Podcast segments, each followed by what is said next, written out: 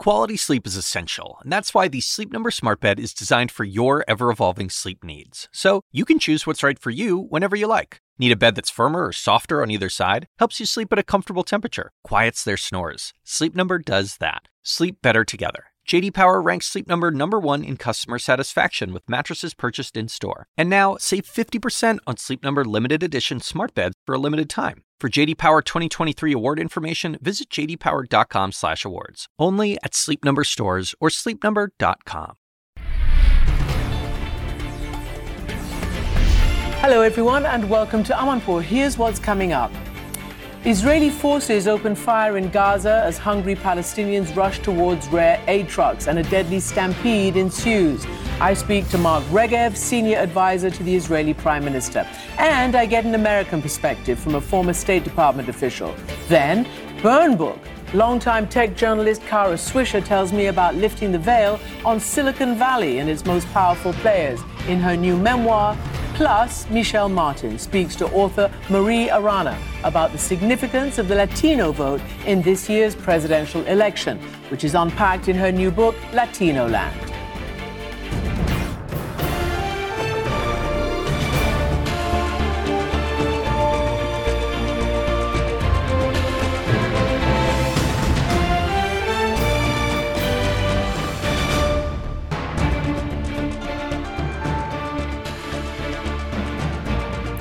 Welcome to the program, everyone. I'm Christiane Amanpour in London.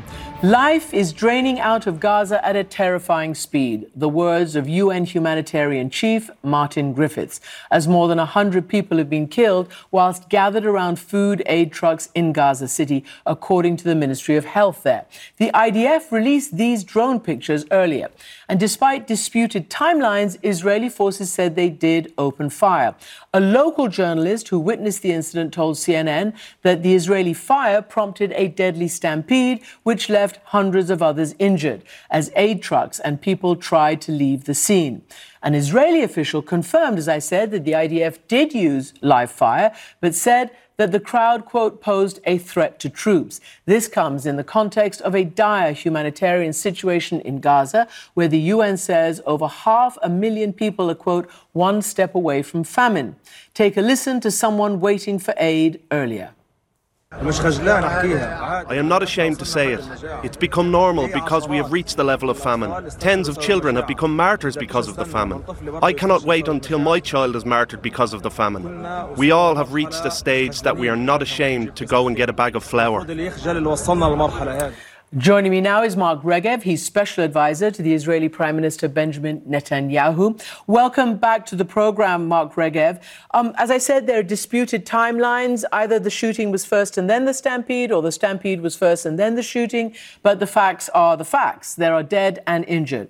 I think the first question, if you could answer, is who were these aid? Who, who was this aid being driven in by or for? The UN and the normal, you know, known aid agencies said that they had nothing to do with it. Do you know who it was? I know the following that in order to help alleviate uh, the food shortage in Gaza, that we authorized in a convoy of, I think, some 30 trucks uh, entered uh, Gaza last night, headed for the northern Gaza Strip. And uh, uh, this shows that Israel is interested in seeing aid and foodstuffs reach the civilian population. Unfortunately, uh, uh, we saw a situation where there was a mass uh, casualty tragedy where it, it looked like the uh, civilians were storming the trucks, uh, trying to, to, to, take the food um, out of desperation. and and people, a crowd was pushing and shoving, and, and people were killed. I can't tell you the exact numbers. I don't as you know, don't trust the numbers put out by the Hamas controlled Ministry of Health in Gaza. Uh, there were reports that maybe the drivers were, were driving over parts of the crowd. It, it, appears to be a, a tragedy, but I can tell you Israel was not involved directly in any way. When you say not involved directly in any way, what do you mean? I mean, you enabled these convoy, this convoy, as you said, and your forces are there on the ground and open fire. They said it themselves. What does that mean, not involved in any way? So the, this was we well we allowed the aid to come in. We were involved that way. That, that's our policy to allow food to go into Gaza for the civilian population. But in the incident of people storming the trucks and the way the truck drivers behaved and, and people getting squashed and pressed and uh, uh, apparently there being mass casualties, uh, Israel was not there on the ground.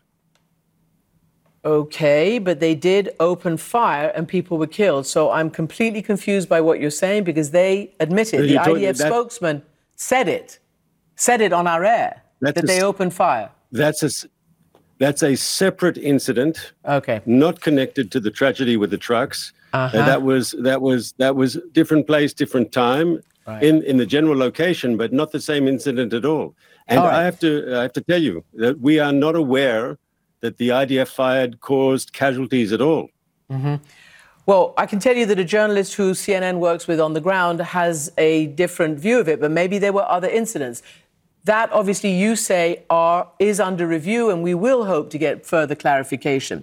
But here's the thing: so Israel is the only force in charge of security by your own announcements, by your own volition, by your own uh, actions over the last, you know, five months or so there. It is, as everybody is saying, Israel's responsibility, therefore, if you let these trucks in, to provide security. And this obviously comes in the context of so little food going in that people are desperate, as we've heard from the international forces. So, first, aren't you the only law enforcement people in the Gaza Strip right now? Unfortunately, Hamas has not yet been completely destroyed, and I should have been clearer. In that, in the first incident uh, of the truck being uh, swamped by civilians, there was gunfire but it wasn't Israeli forces. There weren't Israeli forces on the trucks or around the trucks. Uh, that was Palestinian armed groups. We don't know if it was Hamas or other armed groups, but there definitely was fire. That we do know. Okay. So, my question again is Israel is the only law enforcement operation on the ground as you wage this war. Therefore, if you allow these trucks in, who do you expect to provide the security for them because every convoy needs security. I mean, I've covered this from, you know, time immemorial, back from Bosnia to Somalia and elsewhere. It all requires discipline, organization, and coordination and uh, security. Who do you think should have been responsible for security in the convoy that you allowed in?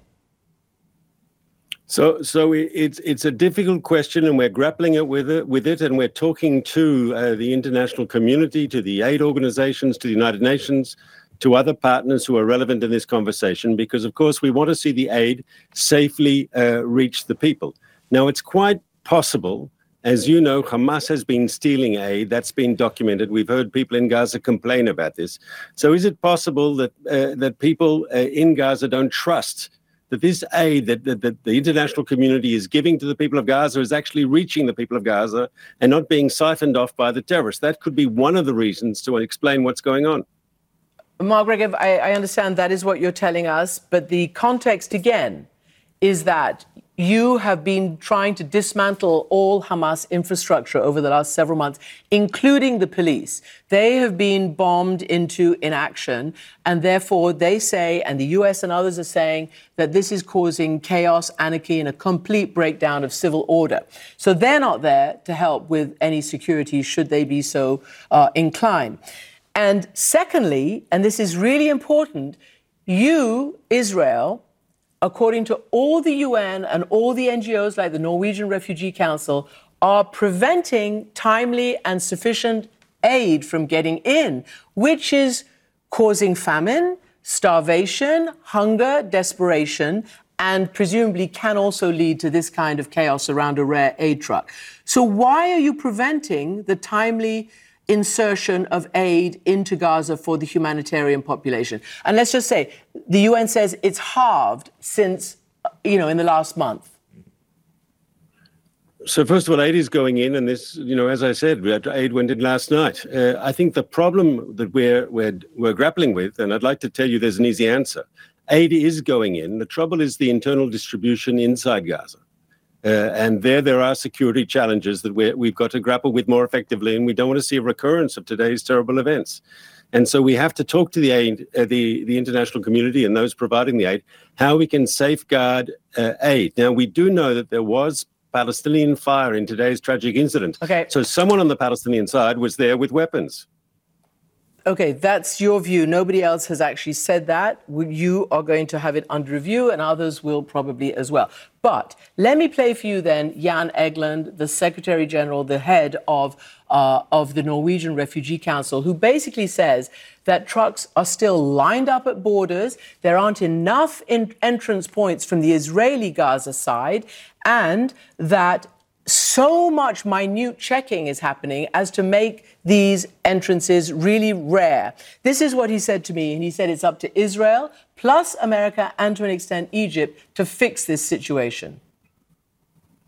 There is very little aid. There is very little uh, supplies there to start with. So famine is breaking out there. There's no other way to describe it, which again shows that the Karni crossing, which is also from Israel. The, Israel could fix this.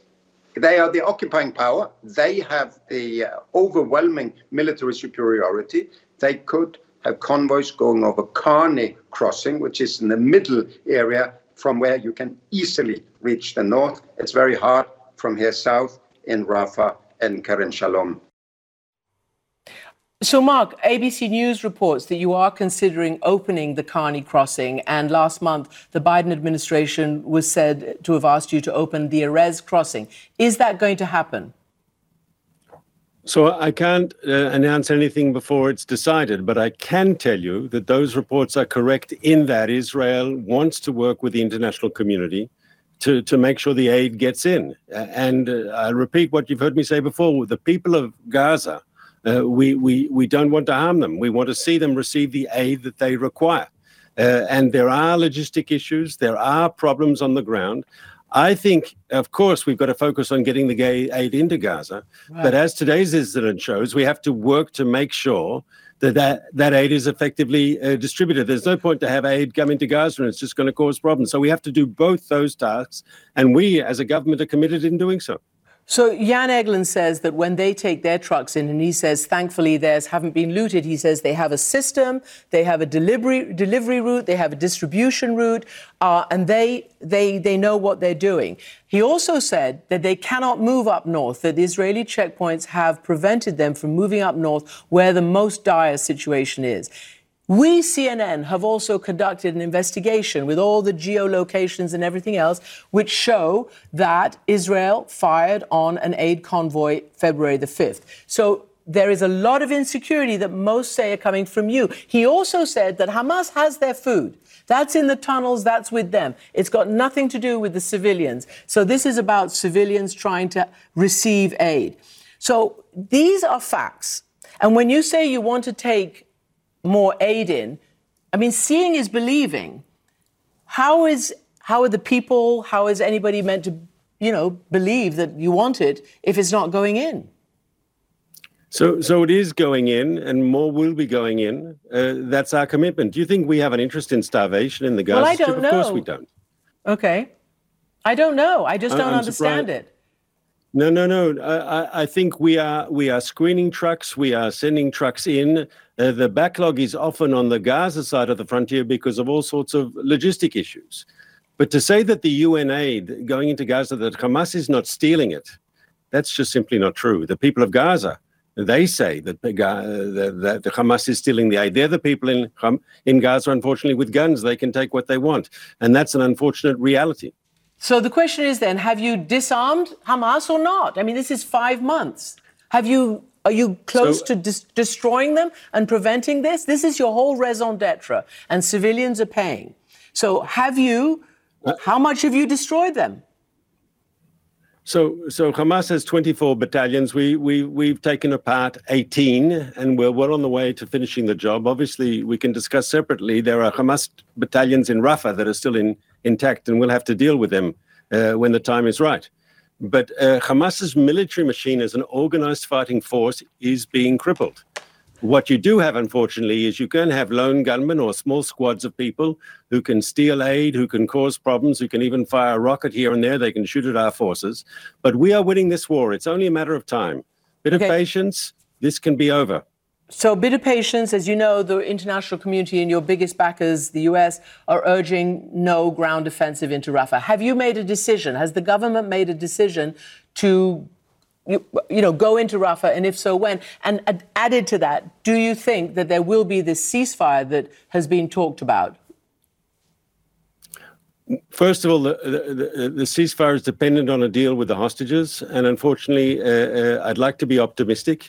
We're ready for a, a, a deal to, to bring our hostages home.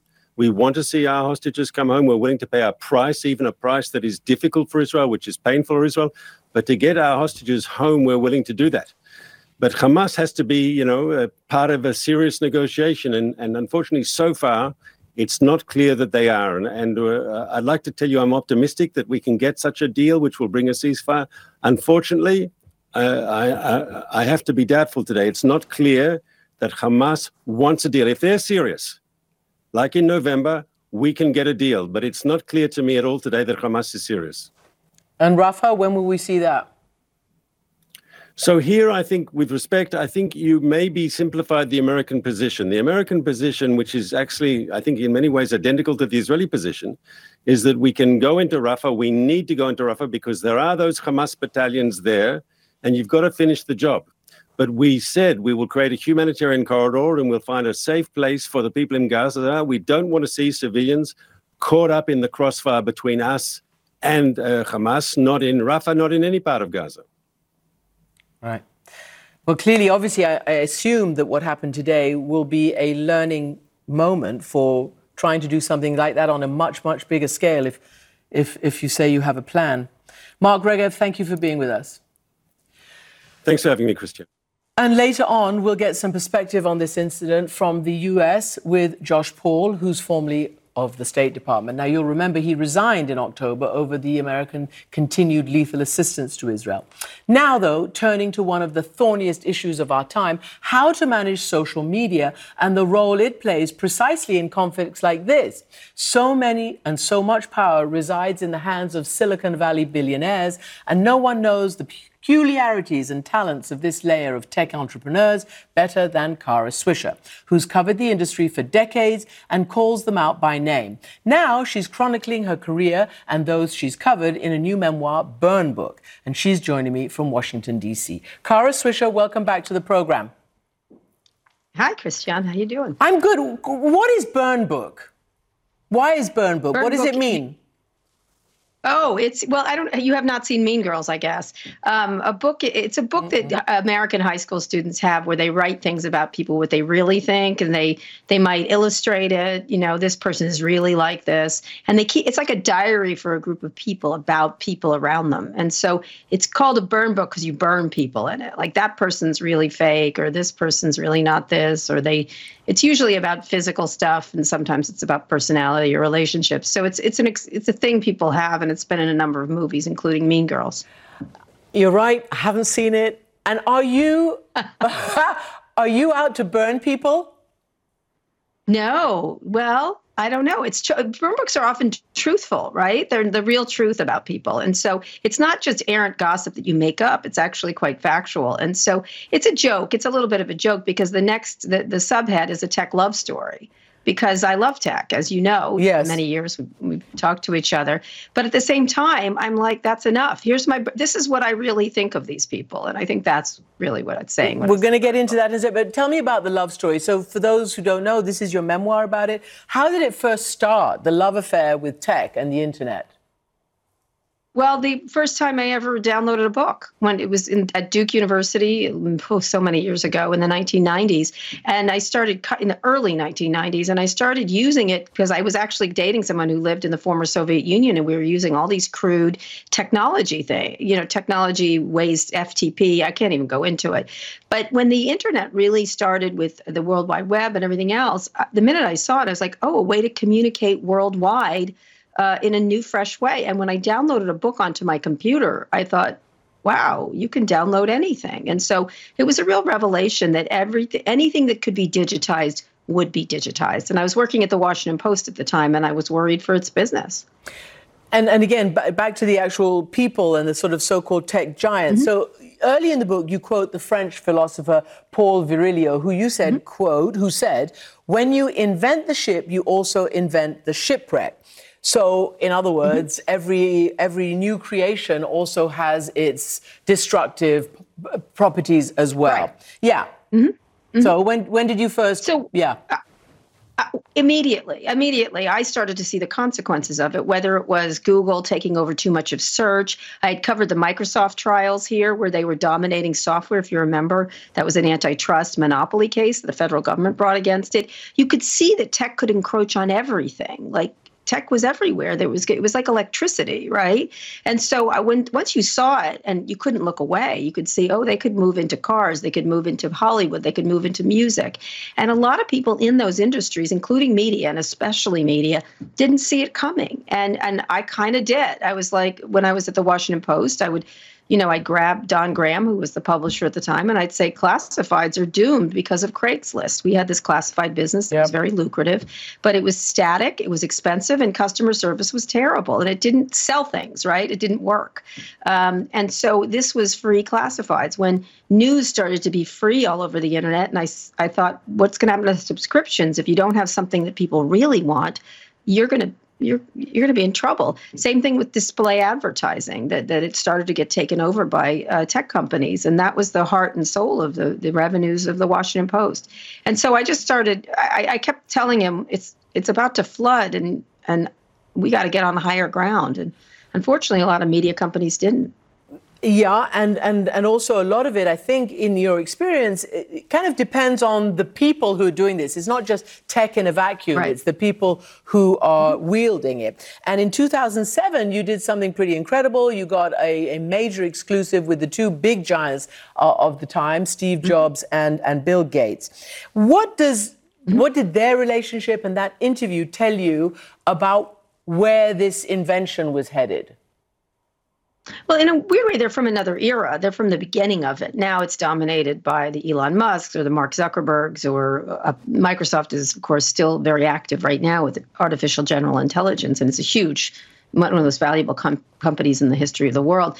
But initially, that interview was classic because they were sort of I don't know, how would you put them? The Thomas Edison and Henry Ford of the, you know, the one created, you know, software in every pot, and the other one created these beautiful products that we use now. You, they're ubiquitous to do to to use all these services. And so we wanted to get them together because they didn't really like each other. They did later when Steve was dying, but they they made up. But they had been intertwined together, growing this medium over over the over time at the beginning of this. And so we did that interview because it was, you know, when do you get a chance to have those people talking to each other. I think it's going to go down in history that particular interview. And do you think the one and your encounters with Mark Zuckerberg will will as well? Um, mm-hmm. in in that interview in 2010, uh, you he was still mm-hmm. in his 20s and he was pretty awkward. You say about public speaking. Mm-hmm. You describe quote rivulets of moisture rolling down his ever paler face. Yeah. Um, yeah. What did this face to face exchange say to you about what we know about him now? He needed to calm down, I guess. That, does that happen to you in an interview? Or Not rivulets of no, that no. Was, no, not to me. This was uncomfortable. This was a panic attack that he was having. He claimed he had the flu, but it was a, a, classic panic attack. We were asking about privacy. This is not something he hadn't covered before, but he got nervous for some. I make him nervous. I don't know really what, what, what our weird interpersonal relationship is, but I think the more significant interview is one I did in 2018, where I challenged him on misinformation, especially Alex Jones, who had been lying about these kids that were yep. murdered in Sandy Hook, and why he let them yep. run why he let him run rampant on the platform and cause so much damage. And he shifted the discussion to Holocaust deniers and said, he essentially said, Holocaust deniers don't mean to lie. And I, I, that was a moment, and I let him explain. I let him, I let him spool it out, which he shouldn't have done. Um, and I basically wanted to show people this is the guy in charge of this toxic uh, river of anti-Semitism, and I'll tell you where it's going. It's going to a bad place. This is this supercharges already existing anti-Semitic feelings across the globe, and this is a, you know this is a version that scales it beyond belief.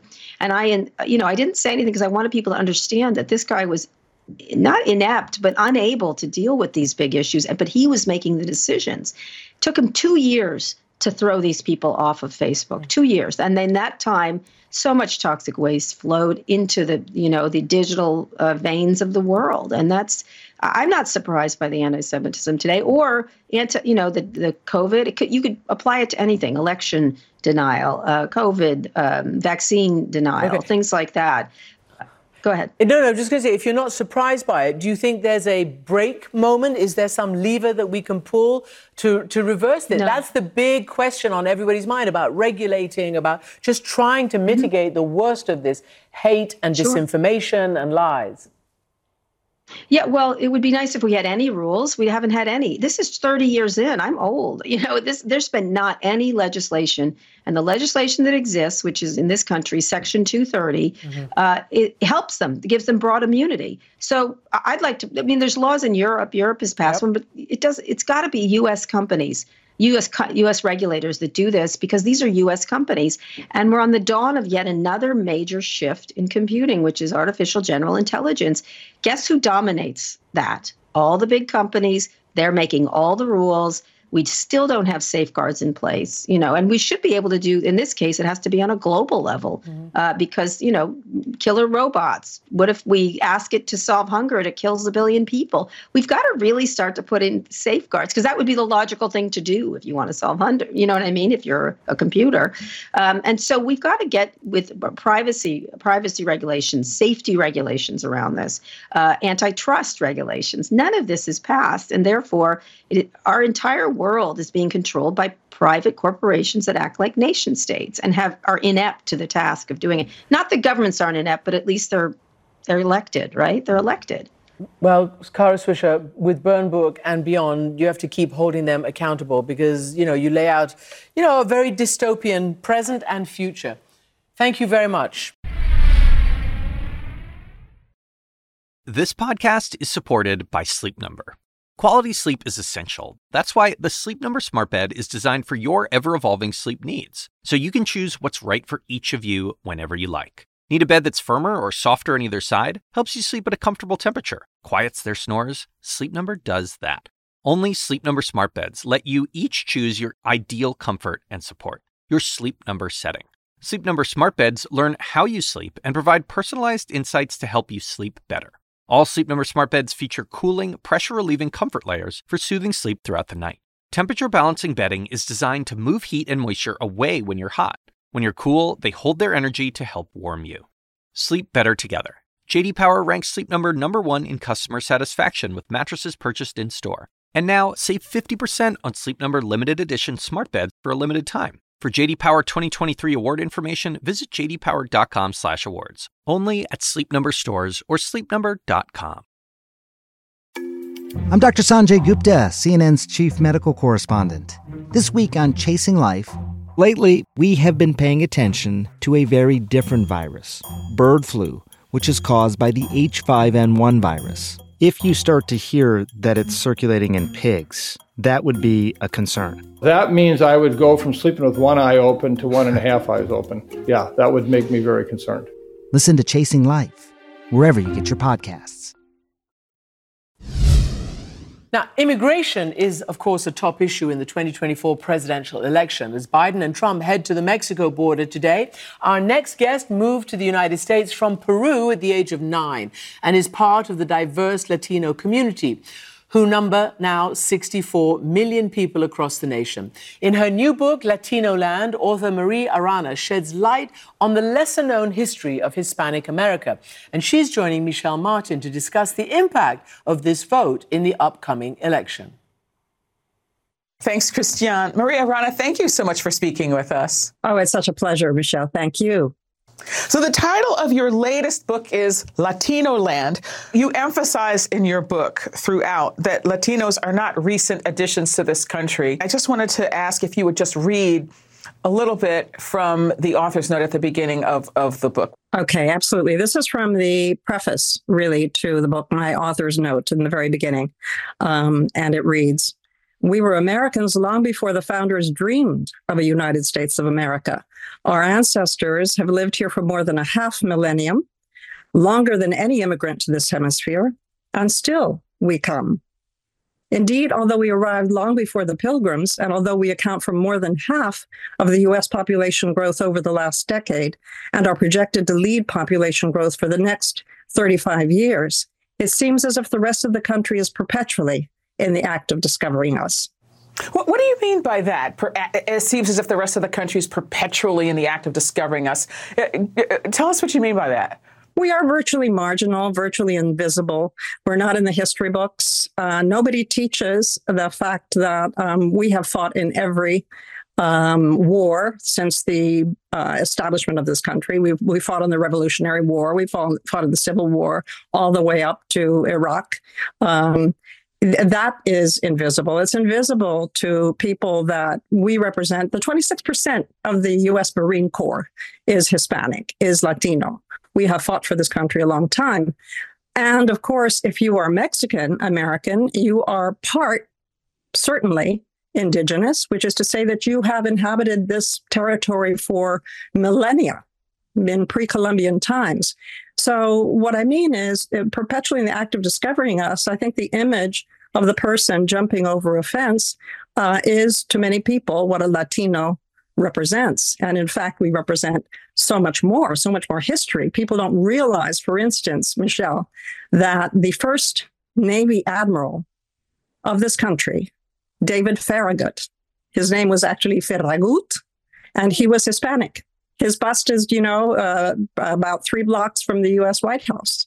Um, in Farragut, Farragut Square or Farragut Square. okay. Farragut Square, yeah. okay. Nobody goes by and says, "Hey, great Latino sitting there on the on the mm-hmm. park." Um, but uh, and, so and why do you think that is? Why do you think that is? Because we are the ethnicity that most intermarries in this country.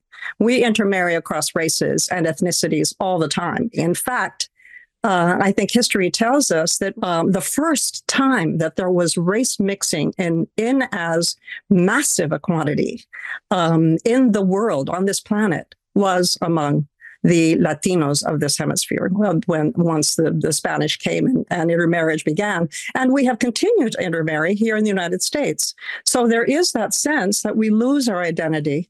Uh, my grandchildren, for instance, are a small percentage of of Latino because the marriages have been with other with other races, other ethnicities, and yet there is a very strong, very strong cultural bond between Latinos, even though um, we may be from different parts. Maybe we we are Cubans and don't identify with Mexicans. Maybe we are Dominicans and don't identify with Peruvians much. But we are still uh, unified in the sense that when we come to this country, the label itself unifies us, and we learn that there are many, um, many uh, connections between us. Of people who identify or would be identified as Latino, you'd say Mexicans would probably be the largest group, right? Mexicans are very definitely the largest group. Uh, there are 30, 37 million, 37 million, so more than half more than half. So this is a group of people who you say people have often said, "Hey, we didn't cross the border; the border crossed us." So, are there aspects of that story that you think are particularly important for people to know?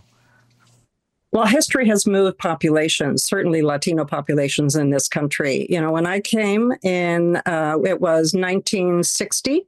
When I came, there were uh, countable 2 million 2 million uh, Latinos in this country. Now there are 64 million. So what happened? Uh, let's start with the fact the Spanish colon- colonial uh, territory of Mexico went all the way from California to Kansas, and it went all the way from the Rio Grande to Colorado. So this was a huge, massive space that basically um, the uh, American administration, the U.S. administration in the Westward Ho movement, the Manifest Destiny movement, said, "Go, take your family, put a carry a stick, put the stick down. It'll be your land."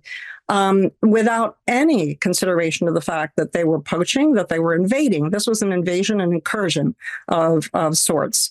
Um, and, uh, you know, families went happily off and created farms and ranches and whatnot, uh, and pushing the Mexican population off of their land. Um, after that, we had, of course, the the uh, the Puerto Ricans because uh, America took over Puerto Rico, it, it, in the Mexican War, in the Cuban War, also with Cuba, um, the uh, the island of Puerto Rico became uh, an American territory. So Puerto Ricans uh, came streaming into the United States. So the second largest uh, group here. Uh, of course, the Cubans came after uh, the uh, Castro Revolution. Uh, got rid of the very corrupt system that the United States was supporting in Cuba under the Batista regime. And so the Cubans came in in 1960s and became a large group. So all of these um, so-called uh, blowback of uh, American policy in the United States has created these groups, has created these immigrant groups in, in the United States. And that is history that's worth studying. You, I want to go back to the, I want to talk about the nomenclature because that's something that you talk, you spend some time on in the book. Is it Latino? Is it Hispanic? Is it Latinx? You say that labels we never chose for ourselves, Hispanic, Latino, Latinx, Latine, have been adopted and rejected and adopted again willy nilly, one after the next, causing grave doubts about their validity and reflecting the extent of our identity crisis. All of this, mind you, in an effort to portray us as a strong and unified whole. So just say a little bit more about that. Like, how, how do you think about that? And what do you think about that? Yeah, the nomenclature is really important and, and interesting. Uh, the you know, we are Peruvians, we are uh, Ecuadorians, we are Argentines, we are Mexicans. Um, but when we come to this country, as I say, we become uh, we we start to be called these names. Uh, the first person to to say that we were Latinos or or Latin, as he would have said it, was Napoleon. I mean, he he had designs on conquest in the hemisphere when when Napoleon invaded Spain. Suddenly uh, Napoleon's heart jumped because, you know, Spain had this considerable colonial power in Latin America with all kinds of um, uh, th- uh, extractions um, to to enjoy, um, and so Napoleon said, "Okay, you you all are are Latins. You're Latins like us, like the French." Like uh, uh, all the places that I'm trying to conquer, you know, are going to be Latin. So we became Latin America. We became Latin Americans. We became Latinos to a certain extent. And then uh, comes the 1970s with uh, with Nixon, and Nixon uh, tries to Nixon has a very strong feeling about Latinos or Hispanics, whatever you want to call them, because he grew up in California. His father was a grocer. He um, worked with uh, people in the agricultural fields that he was selling their goods, and they were all uh, all the uh, agricultural workers, of course, were Mexicans or Central Americans. So um, he wanted to make that uh, a sort of a, a strong electorate, um, and to be part of his support uh, population, and so he gave them a name and we became Hispanics at that point. Um, so the name stuck to a certain degree. But then came the academics, the intelligentsia, which said, okay, we have to be more inclusive, more gender inclusive. And so we're going to be Latinx. Well, that was trying to change the language because uh, calling yourself Latinos is a grammatical point. It's not a point about gender. Um, and so that only stuck to, to the extent that 2% of the population of Latinos, only 2% use it. And a lot of people reject it. So where are we with that? The point is, most people call themselves Mexican Americans, Cuban Americans, Dominican Americans. So um, uh, the the aggregate term um, isn't necessarily the one that we use un- in a unified sense. This is an election year in the United States. And so there's always this question of what's the Latino vote going to do?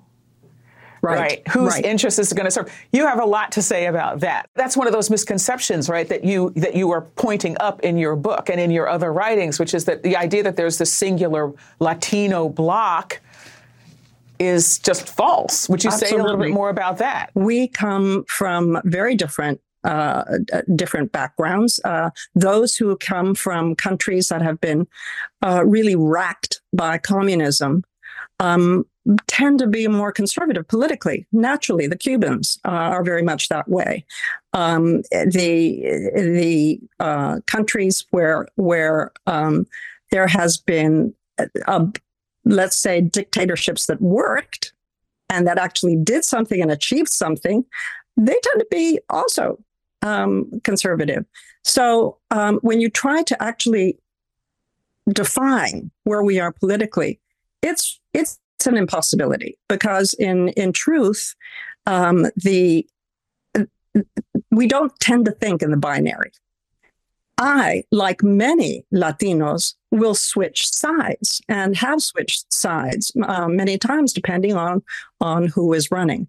Uh, we tend to be independents more than anything else, but because there are so many of us who haven't stepped up to vote, because there is such a large percentage of uh, Latinos who stay home and don't go to the polls, uh, there is an opportunity to recruit and uh, Republicans have been very successful in recent years in recruiting that lot of people, particularly because more and more Latinos, especially from uh, Central America, from Salvador, uh, Nicaragua, Guatemala, um, are becoming evangelical.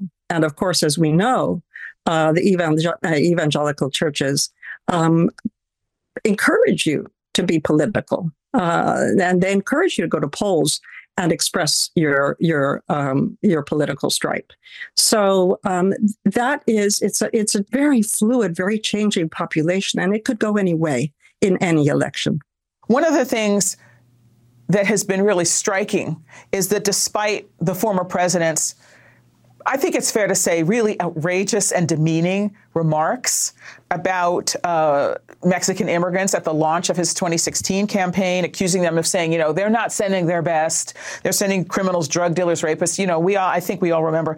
And despite his efforts at, you know, at various times to shut down the border, despite these draconian policies separating children from their parents at the border when they cross without prior authorization he got almost 30% of the Latino vote in 2016, and he actually did better in 2020.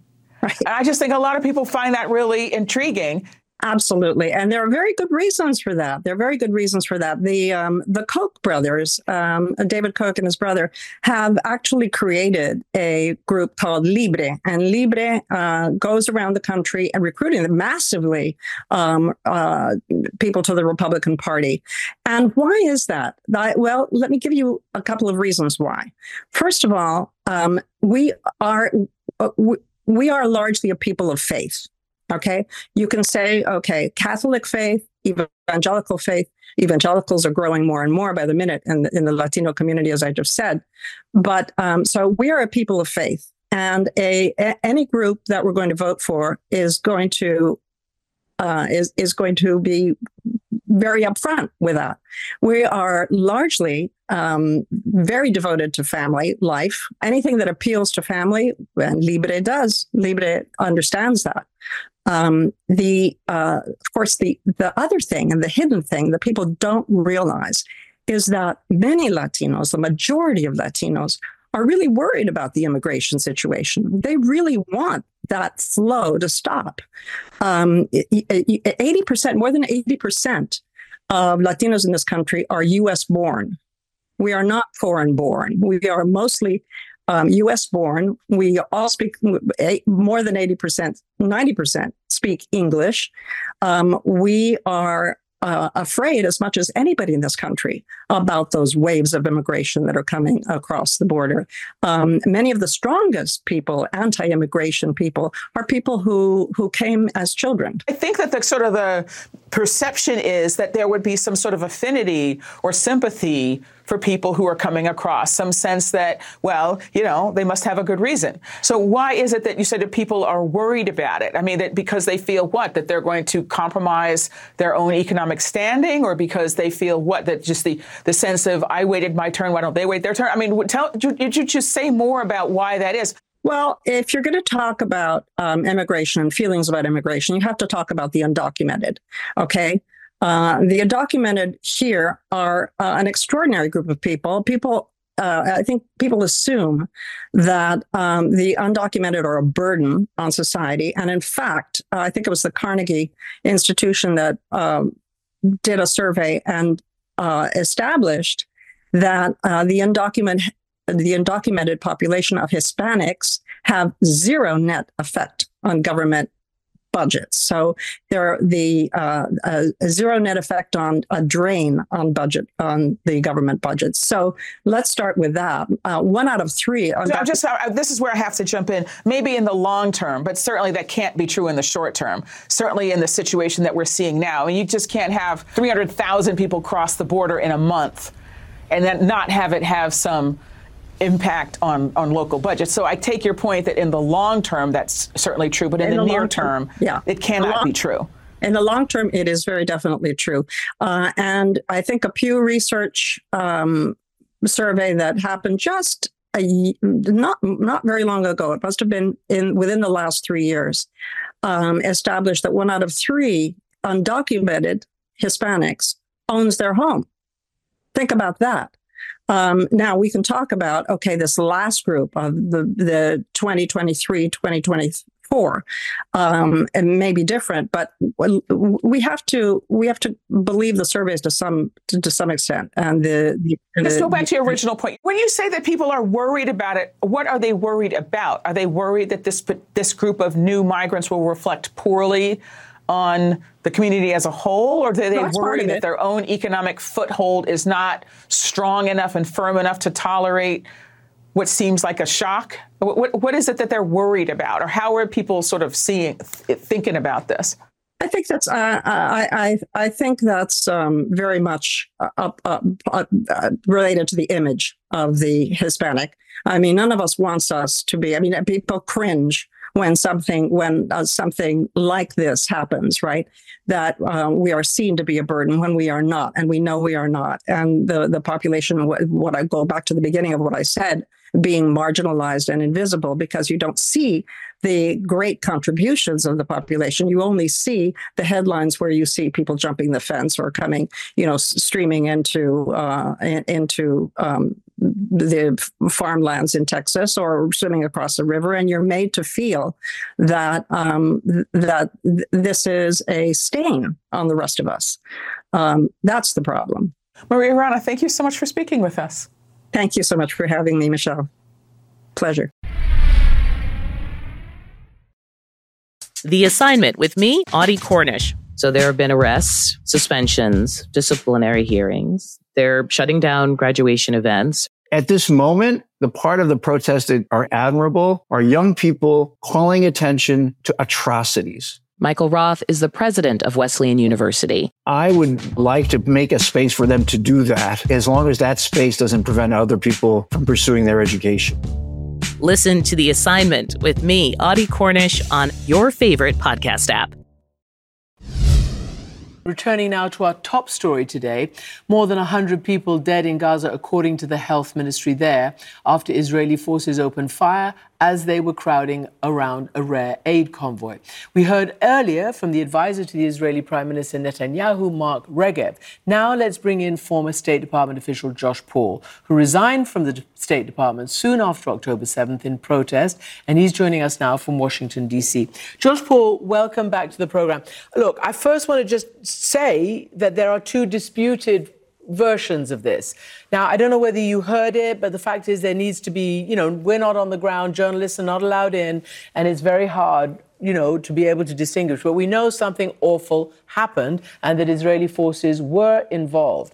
So uh, the question to you as a State Department official, how much what does the US believe is Israel's responsibility inside Gaza now?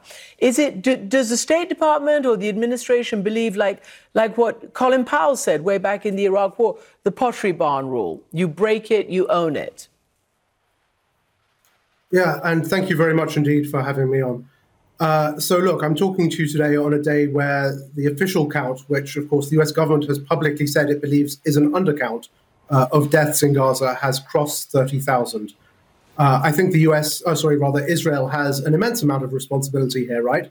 Israel is the occupying power, both in Gaza and the West Bank. That is the case today. That was the case uh, prior to October 7th. And as the occupying power, it has the responsibility for the health and welfare of the people of Gaza.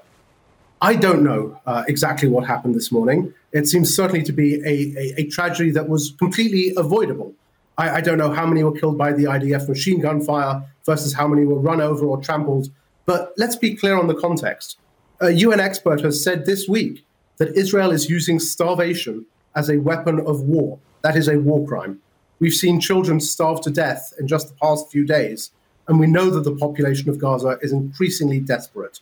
When you compound that with the destruction of infrastructure, and of course, linked to that, the complete destruction and collapse of society and the social contract in North Gaza, the breakdown of order, uh, and as you noted to, to Mark Regev, uh, the notion of the IDF providing human security in that context in Gaza right now is just an absurdity. And, and it's also not what they are trained for, uh, even setting aside the inherent questions about the intentions of a, a number of IDF soldiers, as we've seen on social media. Mm-hmm. Let, yeah. me just interrupt you a second because you talked about deliberate starvation. So you heard, presumably, maybe Mark Regev say to me, you don't think we're trying to, you know, hurt, you know, I think he may have said starve or what, deny them food. Um, we're trying to get more aid in. Why do you say deliberate starvation? Well, so first of all, we have heard U.S. National Security Advisor Jake Sullivan express his own frustration uh, that Israel was preventing the provision uh, of U.S. funded humanitarian assistance of flour, which I believe today's convoy actually represents a small part of. Um, we know that countries including France, Egypt, Jordan, uh, the UAE, and Qatar have had to resort to airdrops uh, to provide humanitarian assistance to Gaza you know, really the answer I think has to be uh, seaborne delivery, and this is a proposal that the Geneva International Peace Research Institute has put forward in recent days. But of course, Israel has not only withheld food; it has also struck uh, Gaza's water processing plant. Uh, it has struck Gaza's electricity infrastructure. So I think it is very clear right now uh, that the obstacle to the humanitarian assistance here, despite you know a handful of trucks passing once or twice, uh, you know, at the various checkpoints, uh, is Israel. So Senator Chris Van Hollen called the denial of food, um, you know, a, a, war crime on the Senate floor. And uh, a spokesperson for the NSC said the White House is, is looking into this latest, very it's quote serious incident is how they claim it. And they say it underscores the importance of expanding and sustaining the flow of humanitarian assistance into gaza including through a potential temporary ceasefire. We continue to work day and night to achieve that outcome. So how do you see that happening? I mean, operationally, clearly the United States has been involved in delivering aid in the worst kinds of situations, and now apparently is considering airdropping as well. We saw in besieged Sarajevo an organized airlift. Uh, you know, that, that at least propped up the civilian population under fire and besieged for four years. What, there is a war going on. How do you see the ability to also take care of the civilian population, at least their food and water needs and their medicine needs? Or is that actually not possible in the kind of counteroffensive and the destruction of infrastructure that we see uh, right now? So I think when you're talking about over 2 million people, uh, the, the need is dire and vast and will be enduring. It's going to take many, many years, uh, if at all, frankly, for Gaza to get back on its feet. Uh, and so there's certainly uh, a need for an international response here. But as you say, I don't know how feasible that is while the bombs continue to drop uh, in the absence of a ceasefire. Uh, you know, in the last few weeks, we've also seen food convoys struck by, for example, uh, IDF tank shells and by naval bombardment. Uh, so we need to see a, re- a resumption, a, a real ceasefire. And I think it's also important to ask, you know, as people say, well, is this really the time for a ceasefire? Uh, a ceasefire from what, right? Context is important here. If it were the case uh, that the IDF, as they are fully capable of doing, was precisely targeting uh, Hamas, you know, senior military officials, as they've shown they're capable of doing in Lebanon, for example, uh, that would be one thing. Uh, but in fact, what we've seen is, as Secretary of Defense Austin told Congress today, uh, 25,000 women and children killed in Gaza in the past four months. And in that context, you know, to say, well, if Hamas just gave up, you know, the hostages and surrendered, there would be a ceasefire. Uh, I think is a misunderstanding of what a ceasefire is. Uh, what it's actually saying, those who say that, is well, if Hamas just gave up the hostages and surrendered itself, we would stop killing women and children. And that's just an absolutely depraved position to take. Well, I have to say the word, the number 25,000 by the U.S. Secretary of Defense is is very, very focusing and concentrating. And um, it is, and I would note, yeah, if just I may, one question. the same in the exact. Yeah, just, I, I need to ask you another question though. You resigned in protest from this administration over their policy. Has anything changed? Have you seen anything changing? Um, you know, Prime, Prime Minister Netanyahu is like, I mean, really saying pretty much no in public to everything the US says, just about. Um, again, leverage on weapons. There's a lot of questioning now amongst young Americans, amongst the voters, not to mention overseas, about why doesn't the U.S. use its leverage. Uh, the only leverage it really has, which is continuing to supply these weapons that are being used, certainly at this time. No, that's right, and and yeah. So I mean, in the context of those twenty-five thousand women and children that the Secretary of Defense Austin said have been killed, he also noted in the same testimony uh, that the US has provided since October 7th 21,000 precision guided munitions to Israel. Uh, so there's a clear uh, impact that the US is having here, a clear complicity and a clear leverage. Look, I, I think the Biden administration has done two things. Uh, it has changed its tone, uh, which I think is nice but ultimately ineffective. And in recent days, there has been an executive order on settlement violence. There has been a national security memorandum uh, on compliance with international law, uh, there has been a UN resolution the US has floated uh, saying that this is not the right circumstances for Israel to go into Rafah. None of that is the same as action. And what we need here is action. But at the same time, I do think that the Biden administration is establishing at least a framework for escalation. It is signaling to Israel that it has options available. Uh, whether it will use those options, I think we need to be deeply skeptical until it happens. Are you hearing from any other members of your former, you know, colleagues about concerns, the kind of concerns that prompted you to leave? Oh yes, I mean constantly. Uh, I was actually in the Netherlands this week meeting with Dutch civil servants who have been conducting daily sit-ins or weekly sit-ins outside their own foreign ministry. Uh, this is a set of concerns held by civil servants across Europe and across America uh, who continue to speak out, and I think they should be listened to. Uh, there is a disconnect here between the expertise of our civil servants, the policies, uh, and the policy understanding of our of our civil servants and our institutions on the one hand, uh, and the politics and the politicians uh, and the direction they are setting. Uh, and I think we need to recognize that gap, which is unique in my experience, uh, and pay attention to those voices. Josh Paul, thank you very much indeed for joining us.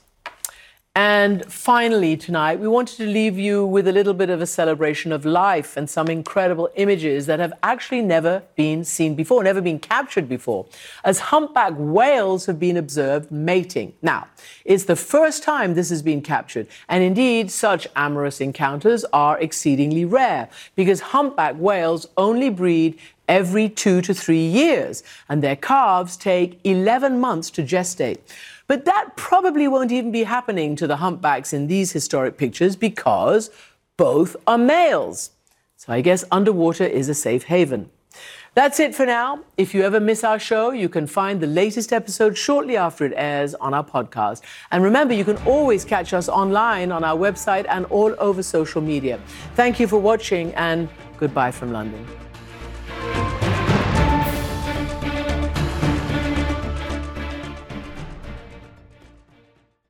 When you work, you work next level. When you play, you play next level. And when it's time to sleep, Sleep Number smart beds are designed to embrace your uniqueness, providing you with high-quality sleep every night. Sleep next level.